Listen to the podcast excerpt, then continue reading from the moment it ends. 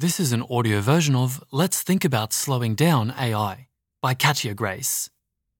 Posted on the 24th of December 2022. Heading Averting Doom by Not Building the Doom Machine. If you fear that someone will build a machine that will seize control of the world and annihilate humanity, then one kind of response is to try to build further machines that will seize control of the world even earlier without destroying it forestalling the ruinous machine's conquest. An alternative or complementary kind of response is to try to avert such machines being built at all, at least while the degree of their apocalyptic tendencies is ambiguous.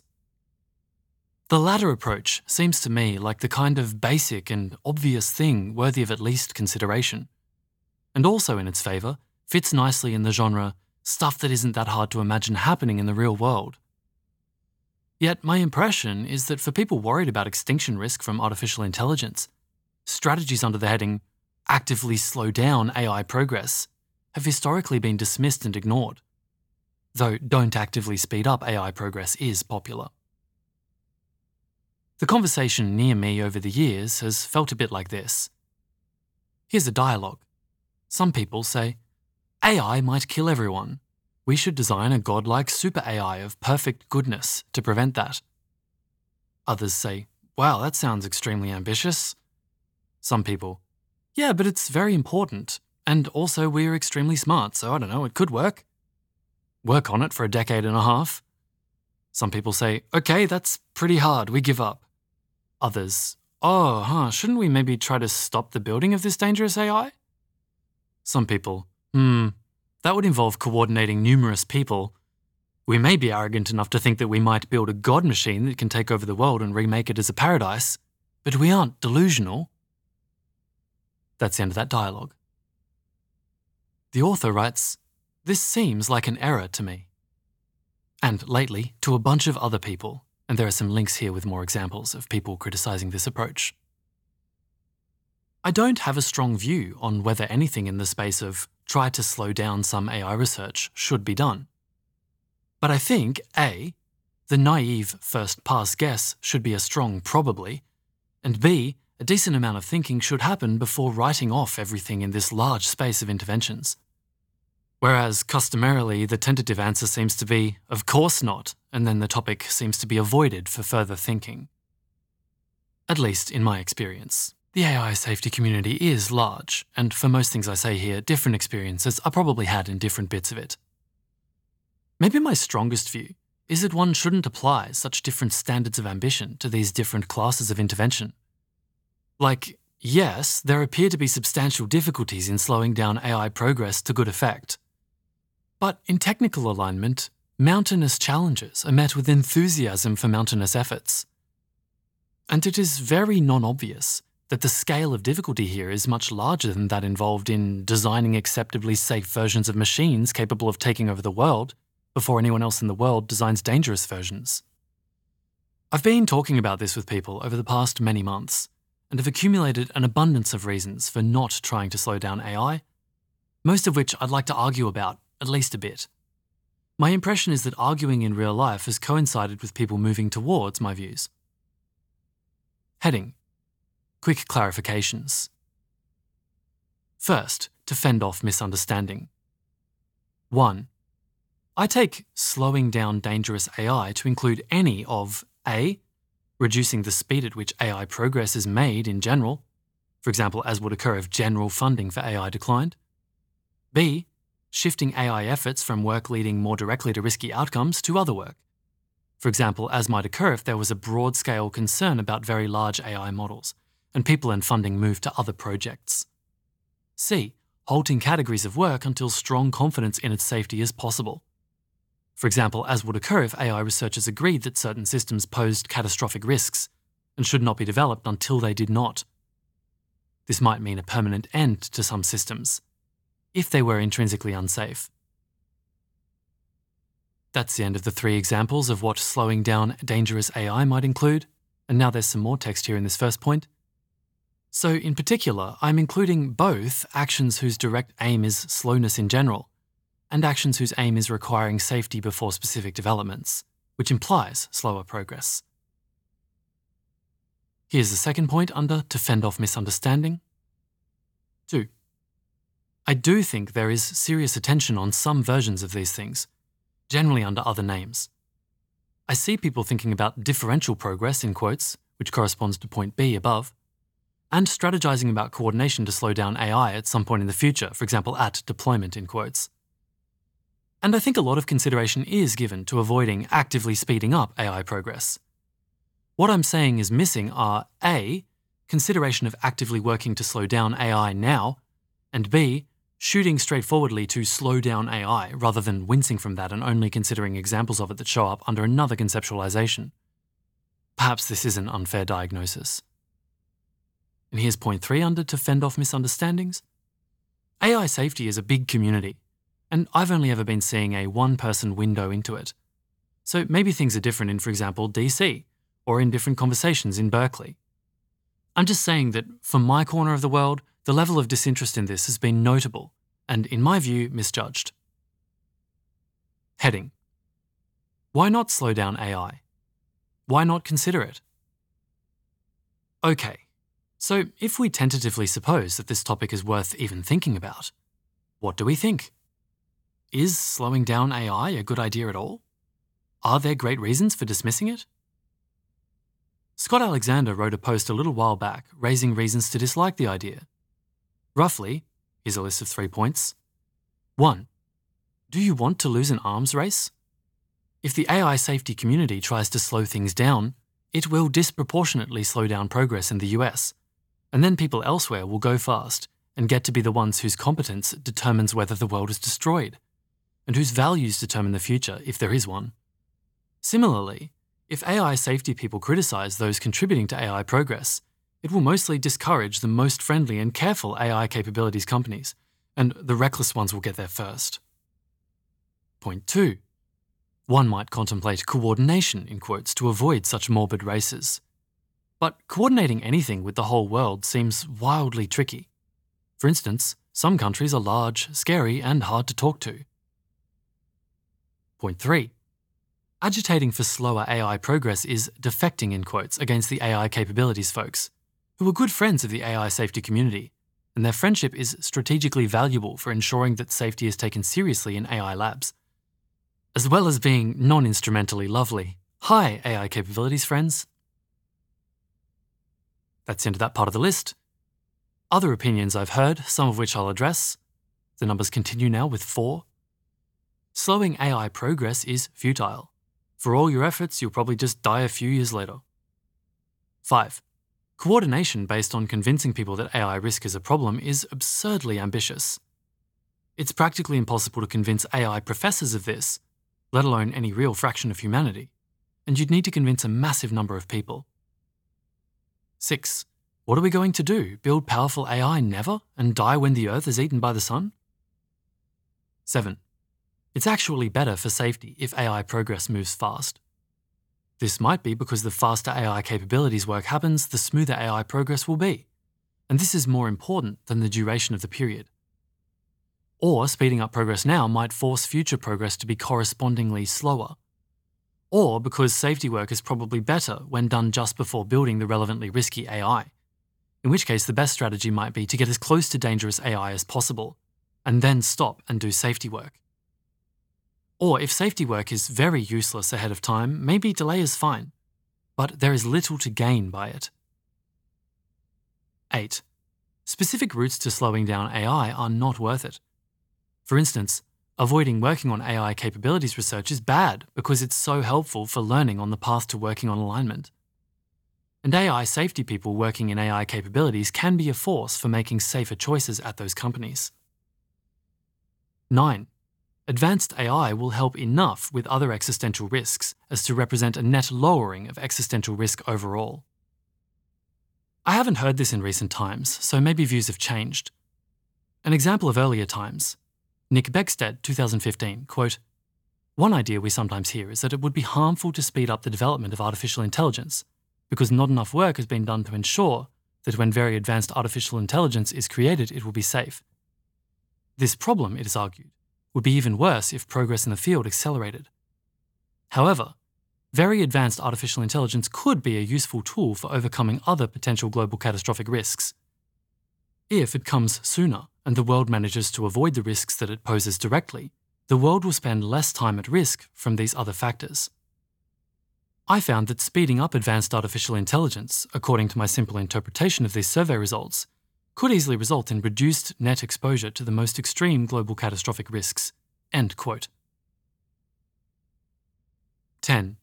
Regulators are ignorant about the nature of advanced AI, partly because it doesn't exist, so everyone is ignorant about it.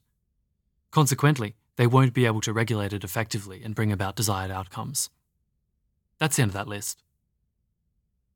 My impression is that there are also less endorsable or less altruistic or more silly motives floating around for this attention allocation.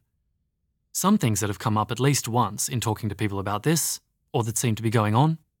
Here's another list.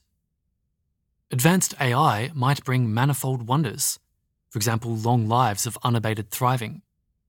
Getting there a bit later is fine for posterity, but for our own generation, it could mean dying as our ancestors did while on the cusp of a utopian eternity, which would be pretty disappointing.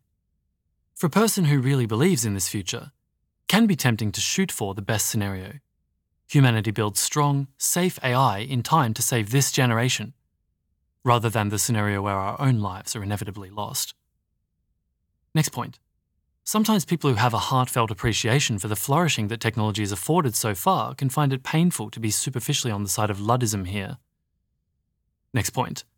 Figuring out how minds work well enough to create new ones out of math is an incredibly deep and interesting intellectual project, which feels right to take part in. It can be hard to intuitively feel like one shouldn't do it. And here's a short quote from Richard Sutton. It's labelled as Illustration from a co founder of modern computational reinforcement learning. Quote, It will be the greatest intellectual achievement of all time, an achievement of science of engineering, and of the humanities, whose significance is beyond humanity, beyond life, beyond good and bad. That's from at Richard S. Sutton, September the 29th, 2022. End quote. Next point. Audio note as a reminder this is the list under some things that have come up at least once in talking to people about this or that seem to be going on. It is uncomfortable to contemplate projects that would put you in conflict with other people. Advocating for slower AI feels like trying to impede someone else's project, which feels adversarial and can feel like it has a higher burden of proof than just working on your own thing. Next point. Slow down AGI sends people's minds to, for example, industrial sabotage or terrorism, rather than more boring courses such as lobby for labs developing shared norms for when to pause deployment of models. This understandably encourages dropping the thought as soon as possible. Next point. My weak guess is that there's a kind of bias at play in AI risk thinking in general, where any force that isn't zero is taken to be arbitrarily intense. Like, if there is pressure for agents to exist, there will arbitrarily quickly be arbitrarily agentic things. If there is a feedback loop, it will be arbitrarily strong. Here, if stalling AI can't be forever, then it's essentially zero time. If a regulation won't obstruct every dangerous project, then it's worthless. Any finite economic disincentive for dangerous AI is nothing in the face of the omnipotent economic incentives for AI. I think this is a bad mental habit. Things in the real world often come down to actual finite quantities. This is very possibly an unfair diagnosis. I'm not going to discuss this later. This is pretty much what I have to say. Next point I sense an assumption that slowing down progress on a technology would be a radical and unheard of move. And the final point I agree with forum user LC that there seems to have been a quasi taboo on the topic, which perhaps explains a lot of the non discussion, though still calls for its own explanation. I think it suggests that concerns about uncooperativeness play a part, and the same for thinking of slowing down AI as centrally involving antisocial strategies. That's the end of that list. I'm not sure if any of this fully resolves why AI safety people haven't thought about slowing down AI more, or whether people should try to do it. But my sense is that many of the above reasons are at least somewhat strong, and motives somewhat misguided. So I want to argue about a lot of them in turn, including both arguments and vague motivational themes. Section heading The mundanity of the proposal Heading Restraint is not radical. There seems to be a common thought that technology is a kind of inevitable path along which the world must tread, and that trying to slow down or avoid any part of it would be both futile and extreme. Here's a footnote. This is closely related to Bostrom's technological completion conjecture. Quote, if scientific and technological development efforts do not effectively cease, then all important basic capabilities that could be obtained through some possible technology will be obtained. End quote. That's from Superintelligence by Nick Bostrom, 2014. Bostrom illustrates this kind of position, though apparently rejects it. From Superintelligence, found at a link here. Quote, Suppose that a policymaker proposes to cut funding for a certain research field, out of concern for the risks or long term consequences of some hypothetical technology that might eventually grow from its soil. She can then expect a howl of opposition from the research community. Scientists and their public advocates often say that it is futile to try to control the evolution of technology by blocking research. If some technology is feasible, the argument goes, it will be developed regardless of any particular policymaker's scruples about speculative future risks. Indeed, the more powerful the capabilities that a line of development promises to produce, the surer we can be that somebody somewhere will be motivated to pursue it. Funding cuts will not stop progress or forestall its concomitant dangers. End quote. This kind of thing is also discussed by Dafoe and Sundaram, Maas and Beard, and there are some links to those papers here in the footnote. That's the end of the footnote, back to the main text. But empirically, the world doesn't pursue every technology. It barely pursues any technologies. Here's a subheading Sucky Technologies. For a start, there are many machines that there is no pressure to make because they have no value. Consider a machine that sprays shit in your eyes. We can technologically do that, but probably nobody has ever built that machine. This might seem like a stupid example because no serious technology is inevitable conjecture is going to claim that totally pointless technologies are inevitable. But if you are sufficiently pessimistic about AI, I think this is the right comparison. If there are kinds of AI that would cause huge net costs to their creators if created, according to our best understanding, then they are at least as useless to make as the spray shit in your eyes machine. We might accidentally make them due to error, but there is not some deep economic force pulling us to make them. If unaligned superintelligence destroys the world with high probability when you ask it to do a thing, then this is the category it is in and it is not strange for its designs to just rot in the scrap heap, with the machine that sprays shit in your eyes and the machine that spreads caviar on roads. Okay, but maybe the relevant actors are very committed to being wrong about whether unaligned superintelligence would be a great thing to deploy. Or maybe you think that the situation is less immediately dire and building existentially risky AI really would be good for the people making decisions. For example, because the costs won't arrive for a while, and the people care a lot less about a shot at scientific success relative to a chunk of the future. If the apparent economic incentives are large, are technologies unavoidable? The second subheading underneath restraint is not radical. The first was sucky technologies. This one is extremely valuable technologies. It doesn't look like it to me. Here are a few technologies which I'd guess have substantial economic value where research progress or uptake appears to be drastically slower than it could be, for reasons of concern about safety or ethics. Some inspiration from Matthias Maas's spreadsheet linked here from Paths Untaken and from GPT 3. 1. Huge amounts of medical research, including really important medical research. For example, the FDA banned human trials of strep A vaccines from the 70s to the 2000s, in spite of 500,000 global deaths every year.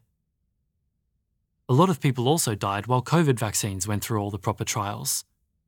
2. Nuclear energy. 3. Fracking. 4. Various genetics things genetic modification of foods, gene drives.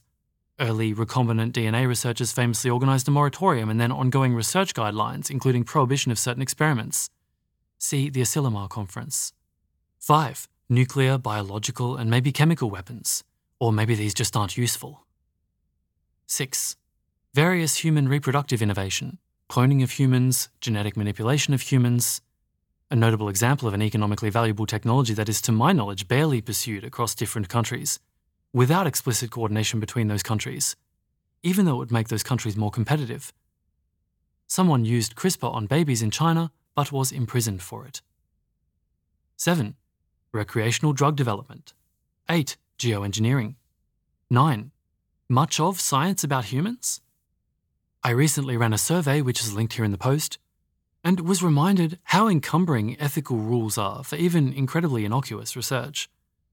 As far as I could tell, the EU now makes it illegal to collect data in the EU unless you promise to delete the data from anywhere that it might have gotten to if the person who gave you the data wishes for that at some point. In all, dealing with this and IRB related things added maybe more than half of the effort of the project. Plausibly, I misunderstand the rules, but I doubt other researchers are radically better at figuring them out than I am. 10. There are probably examples from fields considered distasteful or embarrassing to associate with, but it's hard as an outsider to tell which fields are genuinely hopeless versus erroneously considered so.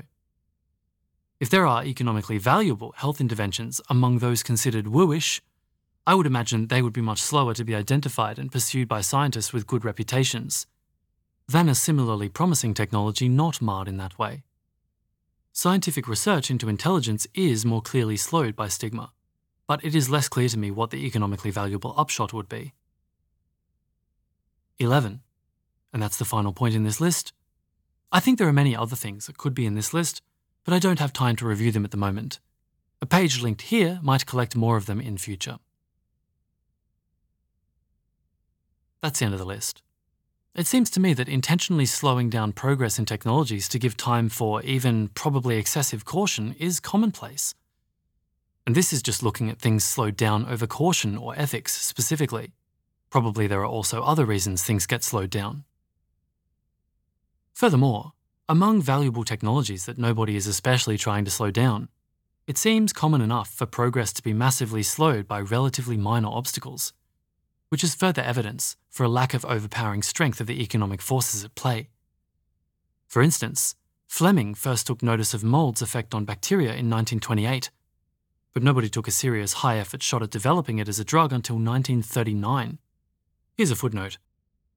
From a private conversation with Rick Korzekwa, who may have read a paper linked here by Hare, 1982, New Light on the History of Penicillin and an internal draft at AI Impacts probably forthcoming. That's the end of the footnote. Furthermore, in the thousands of years preceding these events, various people noticed numerous times that mold, other fungi, or plants inhibited bacterial growth, but didn't exploit this observation even enough for it not to be considered a new discovery in the 1920s. Meanwhile, people dying of infection was quite a thing in 1930, about 300,000 Americans died of bacterial illnesses per year, around 250 per 100,000. My guess is that people make real choices about technology, and they do so in the face of economic forces that are feebler than commonly thought. That's the end of the subheadings under Restraint is not radical. Now we have the second subheading under the mundanity of the proposal.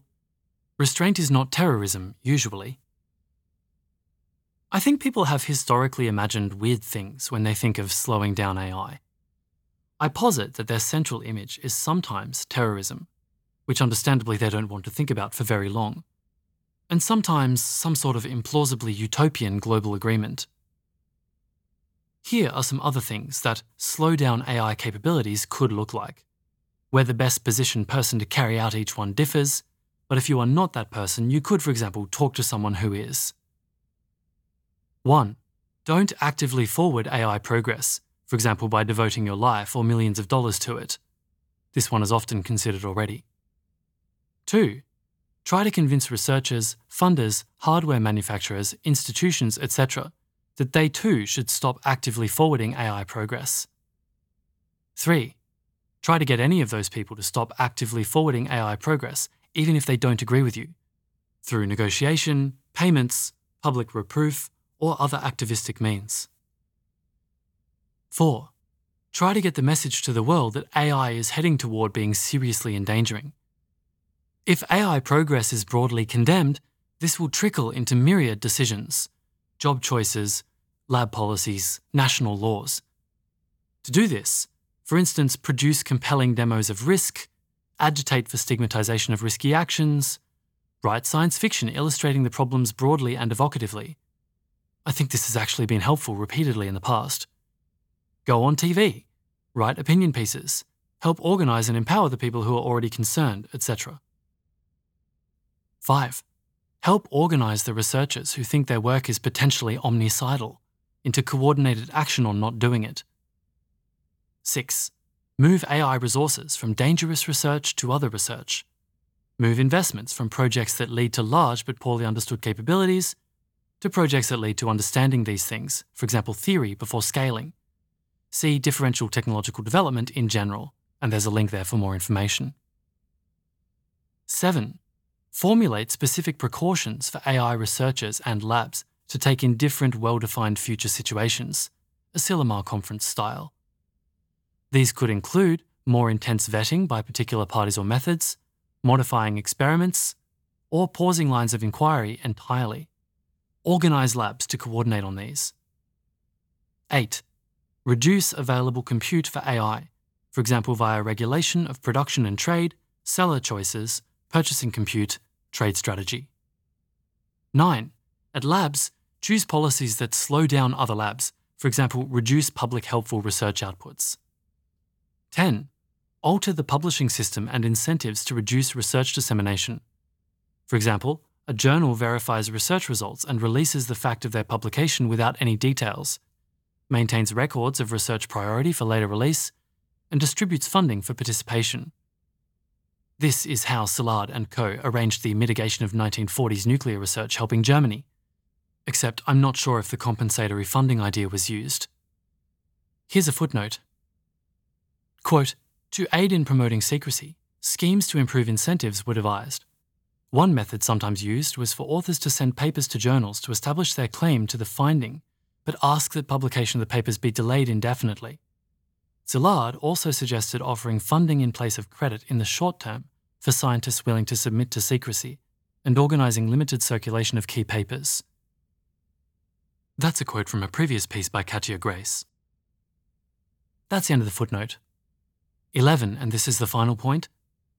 The above actions would be taken through choices made by scientists, or funders, or legislators, or labs, or public observers, etc. Communicate with those parties, or help them act. And here's the last heading under the mundanity of the proposal coordination is not miraculous world government, usually. The common image of coordination seems to be explicit, centralised, involving of every party in the world, and something like cooperating on a prisoner's dilemma. Incentives push every rational party toward defection at all times, yet maybe through deontological virtues or sophisticated decision theories or strong international treaties, everyone manages to not defect for enough teetering moments to find another solution. That is a possible way coordination could be, and I think one that shouldn't be seen as so hopeless. The world has actually coordinated on some impressive things, for example, nuclear non proliferation. But if what you want is for lots of people to coincide in doing one thing when they might have done another, then there are quite a few ways of achieving that. Consider some other case studies of coordinated behaviour. Here's a list of points. The first not eating sand. The whole world coordinates to barely eat any sand at all. How do they manage it? It is actually not in almost anyone's interest to eat sand, so the mere maintenance of sufficient epistemological health to have this widely recognised does the job. Next point eschewing bestiality. Probably some people think bestiality is moral, but enough don't that engaging in it would risk huge stigma. Thus, the world coordinates fairly well on doing very little of it. Next point not wearing Victorian attire on the streets. This is similar, but with no moral blame involved. Historic dress is arguably often more aesthetic than modern dress. But even people who strongly agree find it unthinkable to wear it in general, and assiduously avoid it except for when they have excuses in quotes, such as a special party. This is a very strong coordination against what appears to otherwise be a ubiquitous incentive to be nicer to look at. As far as I can tell, it's powered substantially by the fact that it is not done in quotes, and would now be weird to do otherwise, which is a very general purpose mechanism. And the final point political correctness. Public discourse has strong norms about what it is okay to say, which do not appear to derive from a vast majority of people agreeing about this, as with bestiality, say. New ideas about what constitutes being politically correct sometimes spread widely. This coordinated behaviour seems to be roughly due to decentralised application of social punishment, from both the core of proponents and from people who fear punishment for not punishing others. Then, maybe also from people who are concerned by non adherence to what now appears to be the norm given the actions of the others. This differs from the above examples because it seems like it could persist even with a very small set of people agreeing with the object level reasons for a norm. If failing to advocate for the norm gets you publicly shamed by advocates, then you might tend to advocate for it, making the pressure stronger for everyone else. That's end of the list. These are all cases of very broad scale coordination of behaviour, none of which involve prisoner's dilemma type situations, or people making explicit agreements which they then have an incentive to break. They do not involve centralised organisation of huge multilateral agreements. Coordinated behaviour can come from everyone individually wanting to make a certain choice for correlated reasons, or from people wanting to do things that those around them are doing, or from distributed behavioural dynamics such as punishment of violations, or from collaboration in thinking about a topic. You might think that they are weird examples that aren't very related to AI. I think A. It's important to remember the plethora of weird dynamics that actually arise in human group behaviour and not get carried away theorizing about AI in a world drained of everything but prisoners' dilemmas and binding commitments. And B, the above are actually all potentially relevant dynamics here. If AI in fact poses a large existential risk within our lifetimes, such that it is net bad for any particular individual, then the situation in theory looks a lot like that in the avoiding eating sand case. It's an option that a rational person wouldn't want to take if they were just alone and not facing any kind of multi agent situation. If AI is that dangerous, then not taking this inferior option could largely come from a coordination mechanism as simple as distribution of good information. You still need to deal with irrational people and people with unusual values. But even failing coordinated caution from ubiquitous insight into the situation, other models might work. For instance, if there came to be somewhat widespread concern that AI research is bad, that might substantially lessen participation in it, beyond the set of people who are concerned, via mechanisms similar to those described above. Or it might give rise to a wide crop of local regulation, enforcing whatever behaviour is deemed acceptable. Such regulation need not be centrally organised across the world to serve the purpose of coordinating the world, as long as it grew up in different places similarly which might happen because different locales have similar interests. All rational governments should be similarly concerned about losing power to automated power seeking systems with unverifiable goals. Or because, as with individuals, there are social dynamics which support norms arising in a non centralised way. Section heading The Arms Race Model and its Alternatives. Okay, maybe in principle you might hope to coordinate to not do self destructive things. But realistically, if the US tries to slow down, won't China or Facebook or someone less cautious take over the world? Let's be more careful about the game we are playing, game theoretically speaking. Heading The Arms Race. What is an arms race, game theoretically? It's an iterated prisoner's dilemma, seems to me. Each round looks something like this so here we have a grid that compares different possible outcomes for player 1 and player 2, with each player having the choice to either pass or build. So we see the cases where both players pass or both players build, or one or the other builds and the other passes. It's captioned Player 1 chooses a row, Player 2 chooses a column, and the resulting payoffs are listed in each cell for Player 1 and Player 2. So when both players pass, it's 0 and 0. When both players build, it's negative 1 and negative 1. And in the case where player 1 builds and player 2 doesn't build, it's 9, negative 10, and it's the opposite in the other case, negative 10 and 9. In this example, building weapons costs 1 unit. If anyone ends the round with more weapons than anyone else, they take all of their stuff, 10 units. In a single round of the game, it's always better to build weapons than not, assuming your actions are devoid of implications about your opponent's actions and it's always better to get the hell out of this game. This is not much like what the current AI situation looks like, if you think AI poses a substantial risk of destroying the world. Heading the suicide race. A closer model, as above, except if anyone chooses to build, everything is destroyed. Everyone loses all their stuff, 10 units of value, as well as 1 unit if they built. So here we see the same kind of diagram from above, this time it's coloured red. In the case where both pass, it's 0, 0. When both build, it's negative 11, negative 11, and in the cases where one builds and the other doesn't, it's negative 11, negative 10, or negative 10, negative 11. This is importantly different from the classic arms race in that pressing the everyone loses now button isn't an equilibrium strategy. That is, for anyone who thinks powerful misaligned AI represents near certain death, the existence of other possible AI builders is not any reason to race. But few people are that pessimistic. How about a milder version where there's a good chance that the players align the AI in quotes? Heading The Safety or Suicide Race. Okay, let's do a game like the last, but where if anyone builds, everything is only maybe destroyed. Minus 10 to all.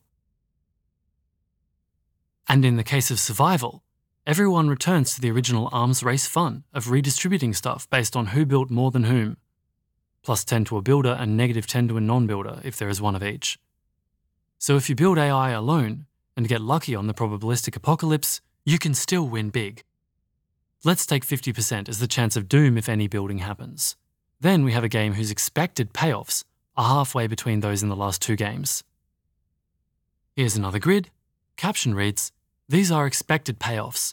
The minus one unit return to building alone comes from the one unit cost of building, plus half a chance of losing 10 in an extinction event, and half a chance of taking 10 from your opponent in a world takeover event. So here in the case where both pass, it's 0, 0, and in the case where both build, it's negative 6, negative 6. When one builds and the other passes, in those two cases, it's negative 1, negative 10, or negative 10, negative 1. Now you want to do whatever the other player is doing. Build if they'll build, pass if they'll pass. If the odds of destroying the world were very low, this would become the original arms race, and you'd always want to build. If very high, it would become the suicide race, and you'd never want to build. What the probabilities have to be in the real world to get you into something like these different phases is going to be different, because all these parameters are made up. The downside of human extinction is not 10 times the research cost of building powerful AI, for instance. But my point stands. Even in terms of simplish models, it's very non obvious that we are in or near an arms race. And therefore, very non obvious that racing to build advanced AI faster is even promising at a first pass. In less game theoretic terms, if you don't seem anywhere near solving alignment, then racing as hard as you can to be the one who it falls upon to have solved alignment, especially if that means having less time to do so, though I haven't discussed that here, is probably unstrategic.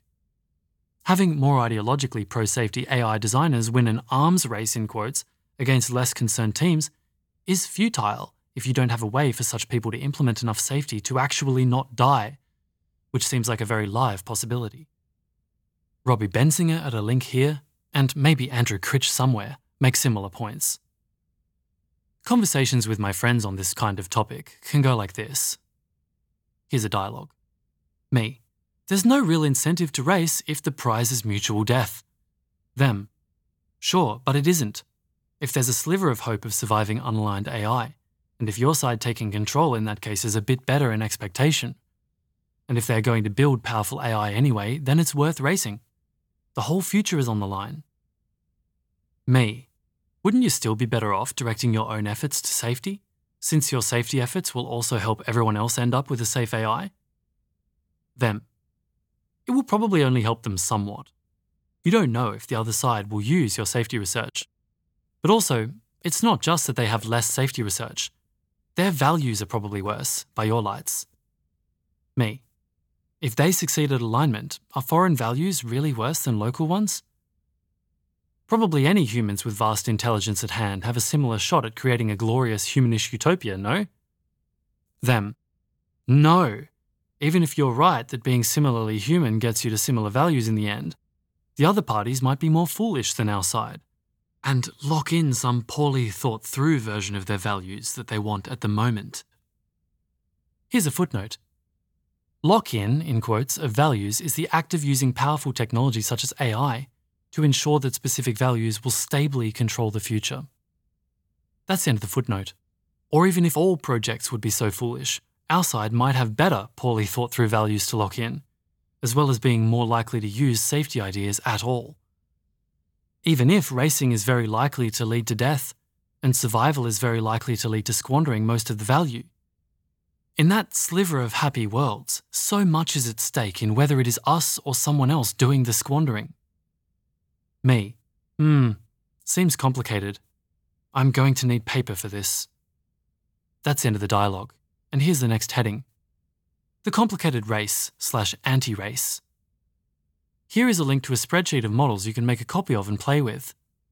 The first model is like this 1. Each player divides their effort between safety and capabilities. 2.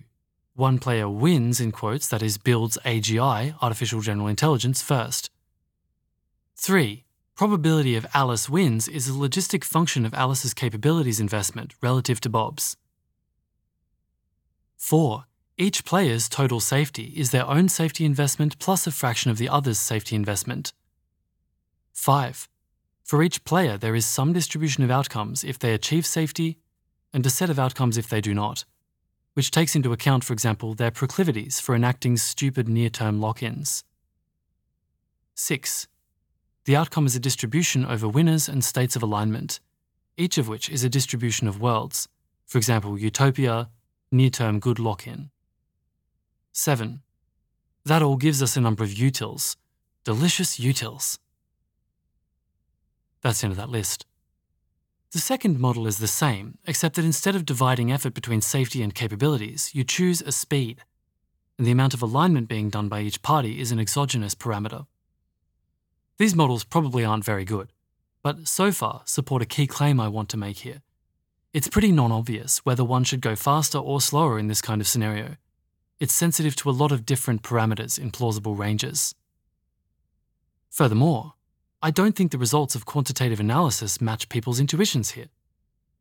For example, here's a situation which I think sounds intuitively like a you should race world, but where in the first model above, you should actually go as slowly as possible. This should be the one plugged into the spreadsheet now. Here's a list of points. First, AI is pretty safe. Unaligned AGI has a mere 7% chance of causing doom plus a further 7% chance of causing short term lock in of something mediocre. Next point your opponent risks bad lock in. If there's a lock in of something mediocre, your opponent has a 5% chance of locking in something actively terrible, whereas you'll always pick good mediocre lock in worlds, and mediocre lock ins are either 5% as good as Utopia or minus 5% as good. Next point your opponent risks messing up Utopia. In the event of aligned AGI, you will reliably achieve the best outcome, whereas your opponent has a 5% chance of ending up in a mediocre bad scenario then too. Next point. Safety investment obliterates your chance of getting to AGI first. Moving from no safety at all to full safety means you go from a 50% chance of being first to a 0% chance. Next point. Your opponent is racing. Your opponent is investing everything in capabilities and nothing in safety. Next point safety work helps others at a steep discount. Your safety work contributes 50% to the other player's safety. That's the end of the list. Your best bet here on this model is still to maximize safety investment. Why? Because by aggressively pursuing safety, you can get the other side halfway to full safety, which is worth a lot more than the lost chance of winning. Especially since if you win, in quotes, you do so without much safety, and your victory without safety is worse than your opponent's victory with safety, even if that too is far from perfect. So if you're in a situation in this space and the other party is racing, it's not obvious if it is even in your narrow interests within the game to go faster at the expense of safety, though it may be. These models are flawed in many ways, but I think they are better than the intuitive models that support arms racing my guess is that the next better still models remain nuanced. Heading Other Equilibria and Other Games. Even if it would be in your interests to race if the other person were racing, do nothing, do nothing is often an equilibrium too in these games. At least for various settings of the parameters. It doesn't necessarily make sense to do nothing in the hope of getting to that equilibrium if you know your opponent to be mistaken about that and racing anyway. But in conjunction with communicating with your opponent, in quotes, it seems like a theoretically good strategy. This has all been assuming the structure of the game. I think the traditional response to an arms race situation is to remember that you're in a more elaborate world with all kinds of unmodelled affordances, and try to get out of the arms race. Section heading Being friends with risk takers. Heading Caution is cooperative. Another big concern is that pushing for slower AI progress is defecting in quotes against AI researchers who are friends of the AI safety community. For instance, Steven Byrnes writes, quote, I think that trying to slow down research towards AGI through regulation would fail. Because everyone, politicians, voters, lobbyists, business, etc., likes scientific research and technological development. It creates jobs, it cures diseases, etc., etc. And you're saying we should have less of that. So I think the effort would fail and also be massively counterproductive by making the community of AI researchers see the community of AGI safety or alignment people as their enemies morons, weirdos, Luddites, whatever. End quote. The author writes also a good example of the view criticised earlier that regulation of things that create jobs and cure diseases just doesn't happen or Eliezer Yudkowsky on worry that spreading fear about AI would alienate top AI labs. Quote, this is the primary reason I didn't, and told others not to, earlier connect the point about human extinction from AGI with AI labs. Kerry has correctly characterised the position he is arguing against, in my opinion. I myself estimate the public will be toothless versus AGI lab heads. End quote. That's from August the 4th, 2022. I don't think this is a natural or reasonable way to see things, because, one, the researchers themselves probably don't want to destroy the world. Many of them also actually agree that AI is a serious existential risk. So, in two natural ways, pushing for caution is cooperative with many, if not most, AI researchers. Point two AI researchers do not have a moral right to endanger the world that someone would be stepping on by requiring that they move more cautiously. Like, why does cooperation look like the safety people bowing to what the more reckless capabilities people want, to the point of fearing to represent their actual interests? While the capabilities people uphold their side of the cooperation by going ahead and building dangerous AI. This situation might make sense as a natural consequence of different people's power in the situation. But then don't call it cooperation from which safety oriented parties would be dishonourably defecting were they to consider exercising any power they did have. That's the end of those points. It could be that people in control of AI capabilities would respond negatively to AI safety people pushing for slower progress. But that should be called, we might get punished, not we shouldn't defect. Defection has moral connotations that are not due Calling one side pushing for their preferred outcome defection unfairly disempowers them by wrongly setting common sense morality against them. At least if it is the safety side. If any of the available actions are defection that the world in general should condemn, I claim that it is probably building machines that will plausibly destroy the world, or standing by while it happens. This would be more complicated if the people involved were confident that they wouldn't destroy the world and I merely disagreed with them but about half of surveyed researchers are actually more pessimistic than me. Here's a link for more information about that. And in a situation where the median AI researcher thinks the field has a 5 to 10% chance of causing human extinction, how confident can any responsible person be in their own judgment that it is safe? On top of all that, I worry that highlighting the narrative that wanting more cautious progress is defection is further destructive because it makes it more likely that AI capabilities people see AI safety people as thinking of themselves as betraying AI researchers, if anyone engages in any such efforts. Which makes the efforts more aggressive. Like if every time you see friends you refer to it as cheating on my partner, your partner may reasonably feel hurt by your continual desire to see friends, even though the activity itself is innocuous. Here's the second subheading under being friends with risk takers we are not the US, we are not the AI safety community. If we, in quotes, try to slow down AI, then the other side might win. If we, in quotes, ask for regulation, then it might harm our, in quotes, relationships with AI capabilities companies. Who are these we's? Why are people strategizing for those groups in particular? Even if slowing AI were uncooperative, and it were important for the AI safety community to cooperate with the AI capabilities community, couldn't one of the many people not in the AI safety community work on it?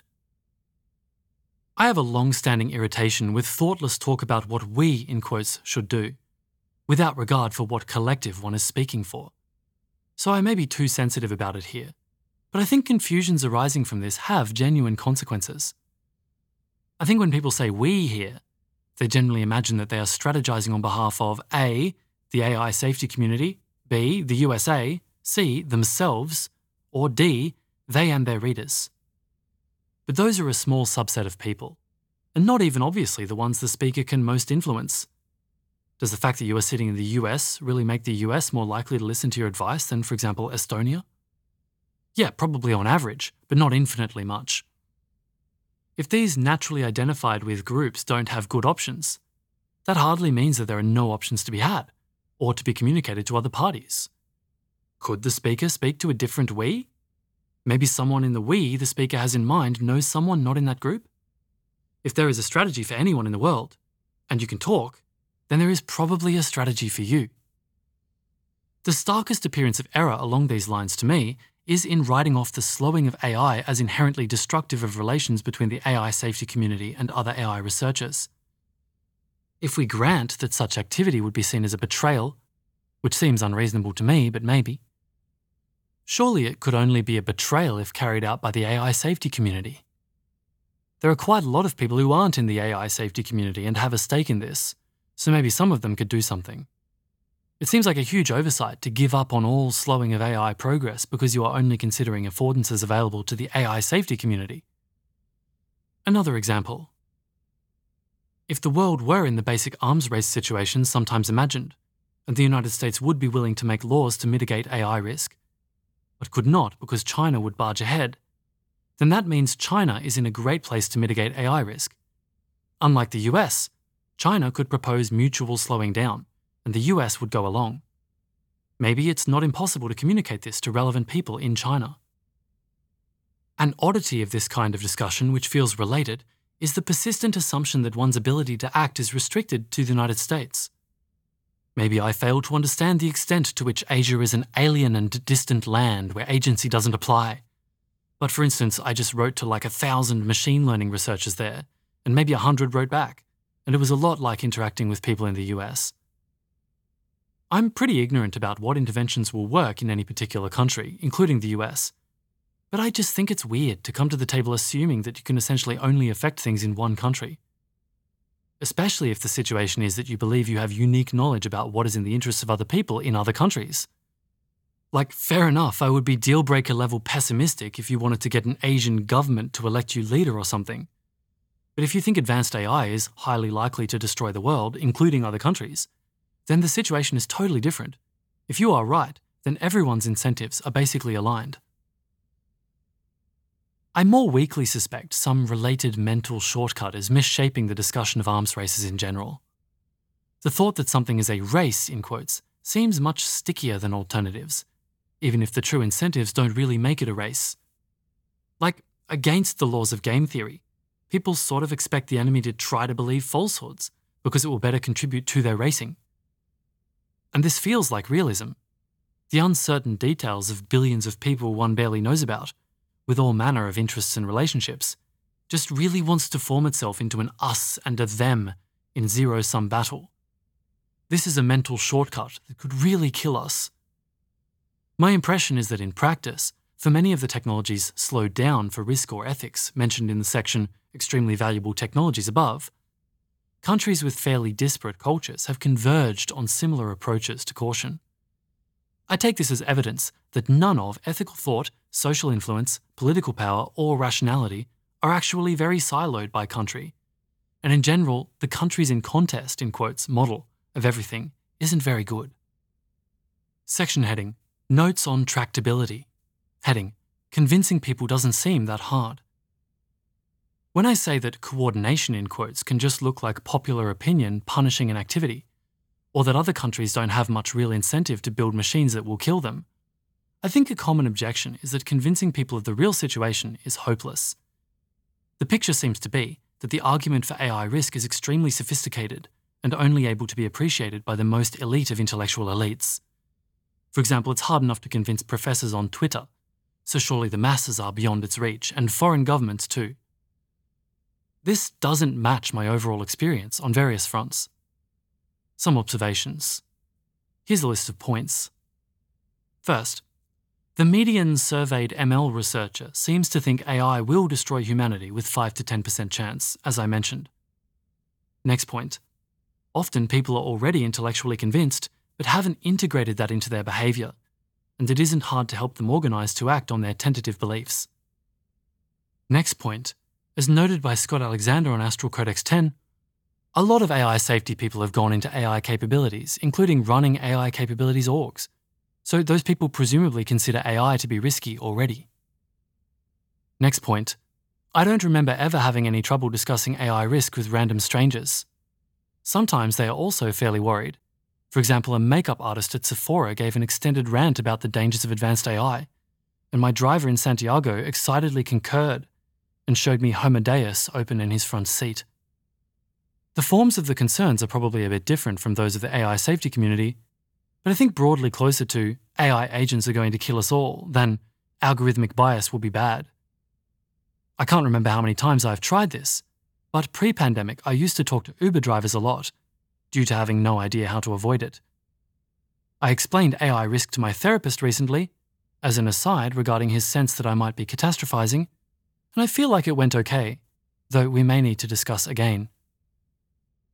Next point. My impression is that most people haven't even come into contact with the arguments that might bring one to agree precisely with the AI safety community. For instance, my guess is that a lot of people assume that someone actually programmed modern AI systems. And if you told them that in fact they are random connections jiggled in a gainful direction unfathomably many times, just as mysterious to their makers, they might also fear misalignment. Next point Nick Bostrom, Eliezer Yudkowsky, and other early thinkers have had decent success at convincing a bunch of other people to worry about this problem, for example, me. And to my knowledge, without writing any compelling and accessible account of why one should do so, that would take less than two hours to read. And the final point I arrogantly think I could write a broadly compelling and accessible case for AI risk. That's into that list. My weak guess is that immovable AI risk skeptics are concentrated in intellectual circles near the AI risk people, especially on Twitter, and that people with less of a horse in the intellectual status race are more readily like, oh yeah, superintelligent robots are probably bad. It's not clear that most people even need convincing that there is a problem, though they don't seem to consider it the most pressing problem in the world though all this may be different in cultures I'm more distant from, for example in China. I'm pretty non confident about this, but skimming survey evidence suggests there is substantial, though not overwhelming, public concern about AI in the US. And also in Britain, quote, this paper discusses the results of a nationally representative survey of the UK population on their perceptions of AI. The most common visions of the impact of AI elicit significant anxiety, only two of the eight narratives elicited more excitement than concern AI making life easier and extending life. Respondents felt they had no control over AI's development, citing the power of corporations or government, or versions of technological determinism. Negotiating the deployment of AI will require contending with these anxieties. That's a quote from a report called Scary Robots Examining Public Responses to AI by Cave et al. Heading Do you need to convince everyone? I could be wrong, but I'd guess convincing the 10 most relevant leaders of AI labs that this is a massive deal, worth prioritising, actually gets you a decent slowdown. I don't have much evidence for this. Heading Buying time is big. You probably aren't going to avoid AGI forever, and maybe huge efforts will buy you a couple of years. Here's a footnote. Or so worries Eliezer Yudkowsky. In his post, MIRI announces new Death with Dignity strategy, quote, This isn't primarily a social political problem of just getting people to listen. Even if DeepMind listened and Anthropic knew, and they both backed off from destroying the world, that would just mean Facebook AI research destroyed the world a year later. End quote. In AGI Ruin, a list of lethalities, quote, we can't just decide not to build AGI because GPUs are everywhere, and knowledge of algorithms is constantly being improved and published. Two years after the leading actor has the capability to destroy the world, five other actors will have the capability to destroy the world. The given lethal challenge is to solve within a time limit, driven by the dynamic in which, over time, increasingly weak actors with a smaller and smaller fraction of total computing power become able to build AGI and destroy the world. Powerful actors all refraining in unison from doing the suicidal thing just delays this time limit.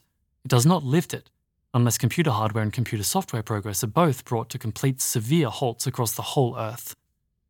The current state of this cooperation to have every big actor refrain from doing the stupid thing is that at present, some large actors with a lot of researchers and computing power are led by people who vocally disdain all talk of AGI safety, for example, Facebook AI research.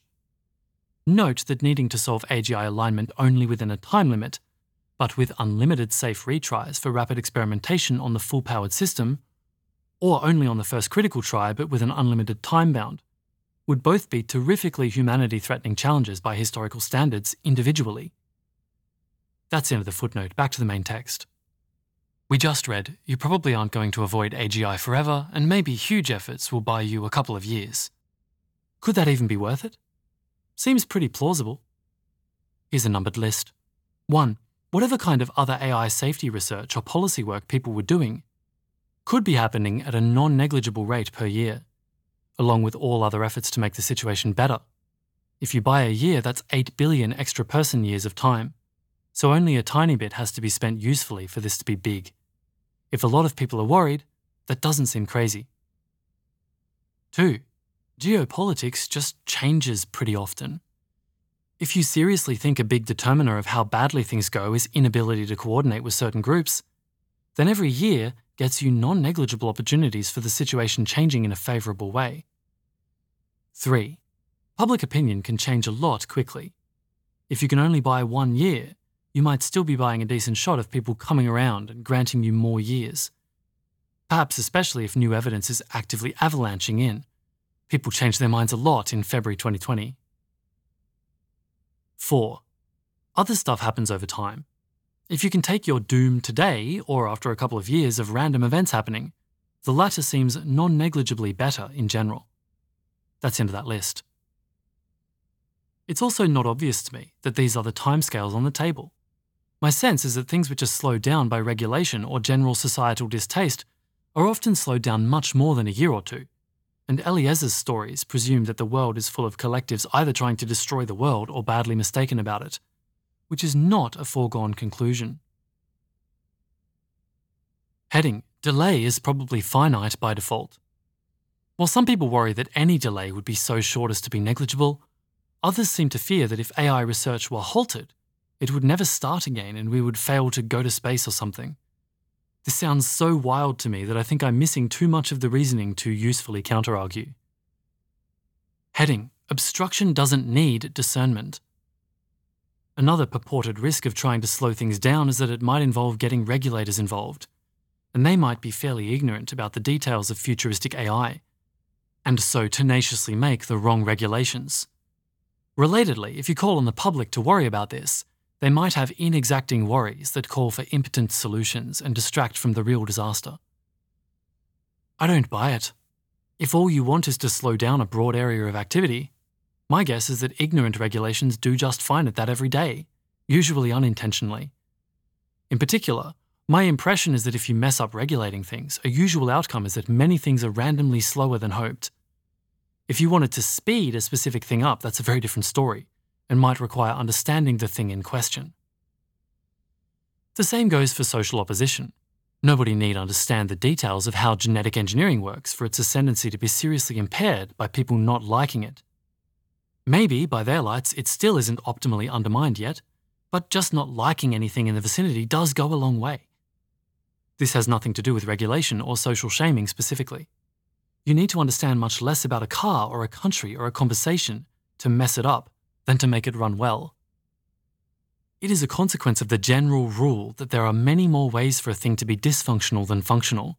Destruction is easier than creation. Back at the object level, I tentatively expect efforts to broadly slow down things in the vicinity of AI progress to slow down AI progress on net, even if poorly aimed. Section heading Safety from Speed, Clout from Complicity.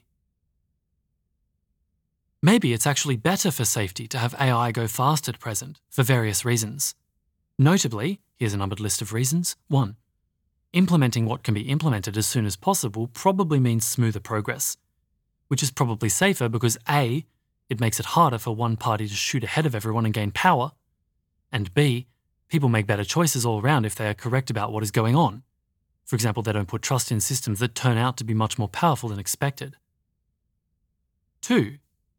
If the main thing achieved by slowing down AI progress is more time for safety research, and safety research is more effective when carried out in the context of more advanced AI, and there is a certain amount of slowing down that can be done, for example, because one is in fact in an arms race but has some lead over competitors, then it might be better to use one's slowing budget later. 3. If there is some underlying curve of potential for progress, for example, if money that might be spent on hardware just grows a certain amount each year, then perhaps if we push ahead now, that will naturally require they be slower later. So it won't affect the overall time to powerful AI, but will mean we spend more time in the informative pre catastrophic AI era. Four, more things go here, I think. That's the end of the list. And maybe it's worth it to work on capabilities research at present, for instance, because 1. As a researcher, working on capabilities prepares you to work on safety. 2 you think the room where AI happens will afford good options for a person who cares about safety. That's the end of those points. These all seem plausible, but also plausibly wrong. I don't know of a decisive analysis of any of these considerations, and I'm not going to do one here. My impression is that they could basically all go either way.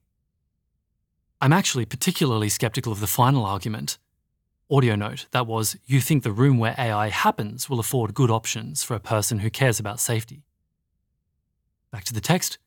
Because if you believe what I take to be the normal argument for AI risk, that superhuman artificial agents won't have acceptable values, and will aggressively manifest whatever values they do have to the sooner or later annihilation of humanity, then the sentiments of the people turning on such machines seem like a very small factor, so long as they still turn the machines on.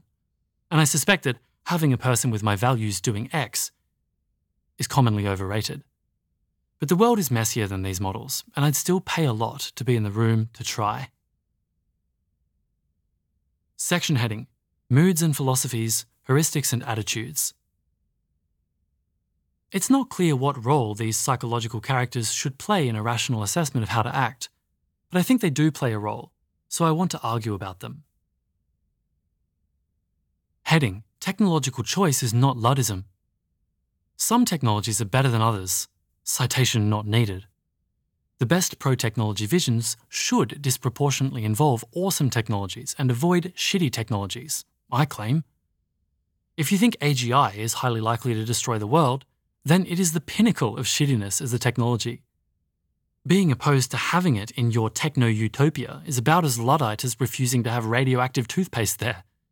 Colloquially, Luddites are against progress if it comes as technology.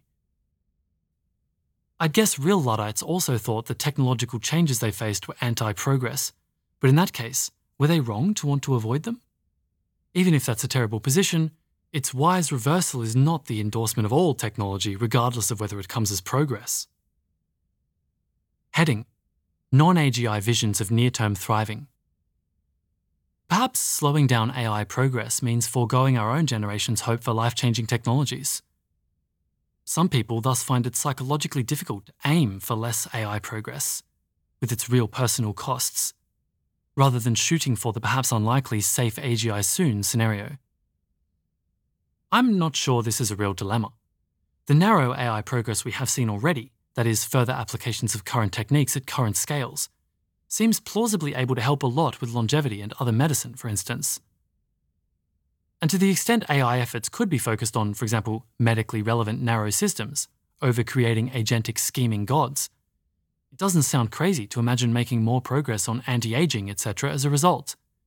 Even before taking into account the probability that the agentic scheming god does not prioritize your physical well being as hoped. Others disagree with me here. Heading Robust priors versus specific galaxy brained models. There are things that are robustly good in the world, and things that are good on highly specific inside view models, and terrible if those models are wrong. Slowing dangerous tech development seems like the former, whereas forwarding arms races for dangerous tech between world superpowers seems more like the latter.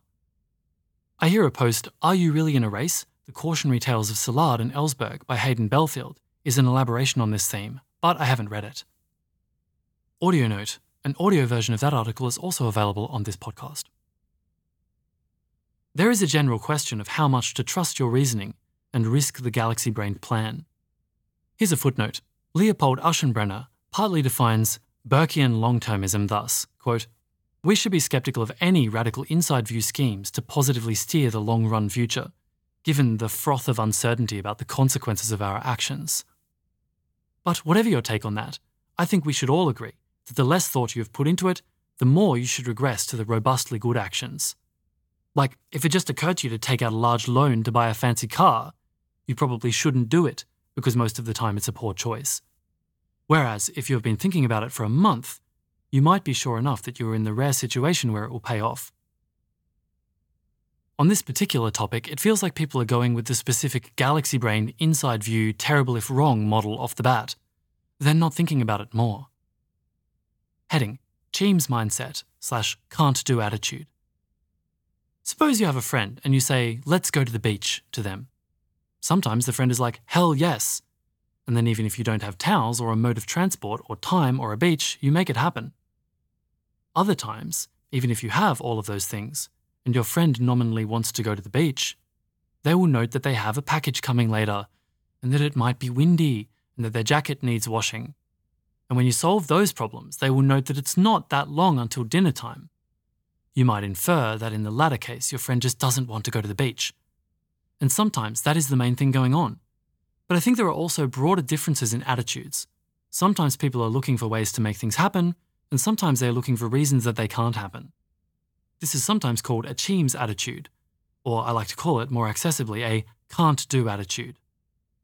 My experience in talking about slowing down AI with people is that they seem to have a can't do attitude.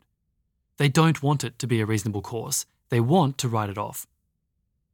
Which both seems suboptimal and is strange in contrast with historical attitudes to more technical problem solving, as highlighted in my dialogue from the start of the post.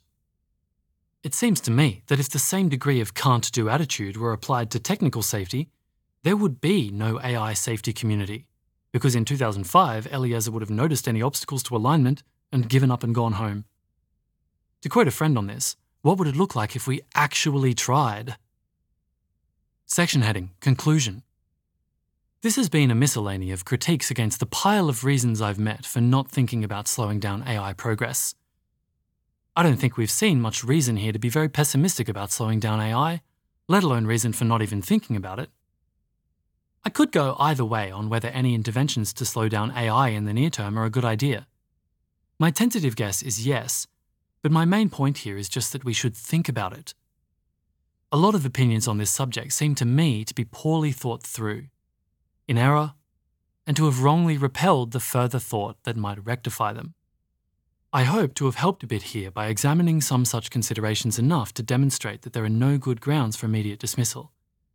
There are difficulties and questions, but if the same standards for ambition were applied here as elsewhere, I think we would see answers and action. Here is an acknowledgement section with a very long list of names of people to thank. This is omitted from this recording. This was an audio version of Let's Think About Slowing Down AI by Katja Grace, published on the 24th of December 2022. This reading was by Perrin Walker, produced by Type 3 Audio.